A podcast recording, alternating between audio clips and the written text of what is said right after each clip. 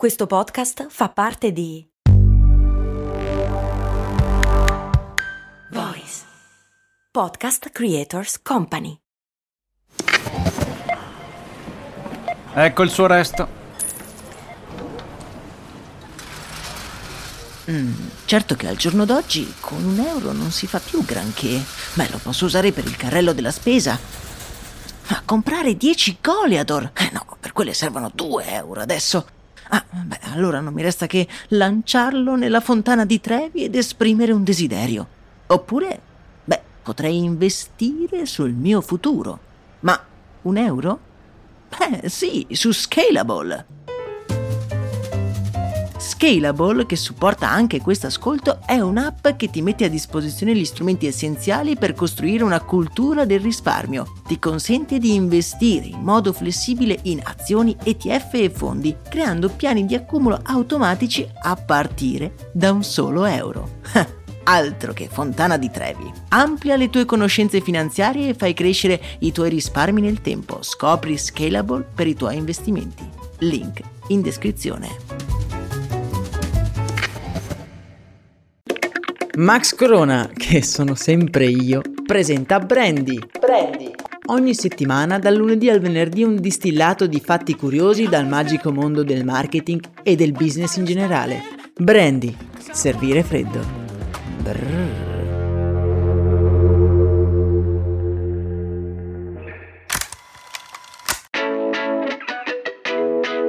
Bentornati amici in questo angolo in cui andiamo a scovare aspetti curiosi del mondo del marketing, ormai lo sapete anche voi. Oggi però mi sono svegliato con un dubbio atroce che riguarda proprio il nostro comune ambito di interesse, ovvero il marketing appunto. Potremmo definire questa materia come tutta quella serie di attività che un brand fa per creare o mantenere una relazione con i suoi clienti o con tutti quelli che potenzialmente potrebbero essere suoi clienti. Contrariamente a quello che credono in molti, il marketing non è semplicemente una serie di tecniche per far vendere di più oppure ottenere più profitto. Il marketing racchiude tutta una serie di azioni che esulano dal fine ultimo del profitto. La politica, per esempio, è piena di marketing, le organizzazioni no profit, qualsiasi attività che abbia una relazione con le persone in qualche modo si serve del marketing per rafforzare e coltivare questa relazione. Molto spesso al marketing è associata la parola persuasione. Manuali interi di vendita ci spiegano quello che pare essere far fare alle persone quello che noi vogliamo. E io non sono un grande fan di questa linea interpretativa, ma è innegabile che i brand per rendere sempre meno invasiva e ottimizzata questa relazione con i propri utenti e clienti si servano di tutti i mezzi possibili tracciano i nostri interessi, immagazzinano una quantità di dati incredibili allo scopo di proporci sempre il prodotto adatto non solo per noi, ma anche per lo specifico momento della giornata in cui ci troviamo. Per esempio, siamo in stazione tutti assonnati, tac, pubblicità del caffè, però aspetta,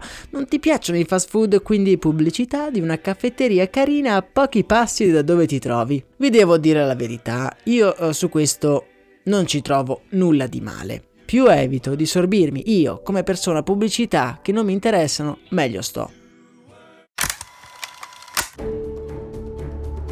Un fatto però accaduto qualche settimana fa mi ha fatto riflettere e mi ha posto un interrogativo nella mente. C'è un limite etico a tutto questo? Spotify, la piattaforma su cui molti di voi stanno ascoltando proprio questo episodio, a fine novembre ha brevettato una tecnologia capace di tenere traccia delle nostre emozioni che possono essere immagazzinate a fini di marketing. Fondata nel 2006 da Daniel Eck, la cui storia vi ricordo la potete trovare in uno degli episodi più ascoltati di Storia di Brand, link in descrizione se qualcuno è interessato, Spotify nel 2021 ha brevettato appunto questa tecnologia capace di raccomandare dei contenuti in base alle emozioni percepite dalla voce degli utenti, ascoltando appunto le loro conversazioni. Il sistema di riconoscimento vocale andrebbe infatti ad identificare lo stato emotivo, il genere, l'età e anche l'accento degli ascoltatori. Una cosa abbastanza inquietante, ma non è un mistero infatti che gran parte delle decisioni dei nostri acquisti e soprattutto quelle riguardanti le scelte musicali, mi viene da dire, partono da uno specifico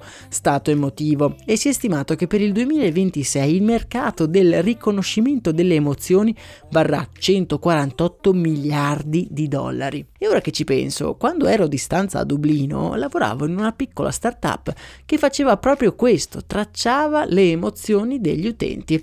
Certo, non ascoltando le loro conversazioni però. Ora io non mi allarmerei troppo, il riconoscimento delle conversazioni è una cosa che moltissimi brand già fanno, da Google, Amazon, a Facebook, da anni archiviano dati provenienti in forma anonima, si dice, delle nostre conversazioni. Come funziona l'assistente vocale? Semplicemente ascoltando quello che noi diciamo. Nel canale Telegram fatemi sapere se vi dovesse interessare questo argomento perché potremo dedicarci un episodio. Tornando a Spotify, in realtà l'azienda si è sempre dimostrata molto attenta alla privacy dei suoi utenti, infatti che io mi ricordi non c'è mai stato uno scandalo di privacy che avesse come protagonista Spotify. Oltretutto la tecnologia è stata sì brevettata ma è ben lontana dall'essere appunto utilizzata nell'applicazione.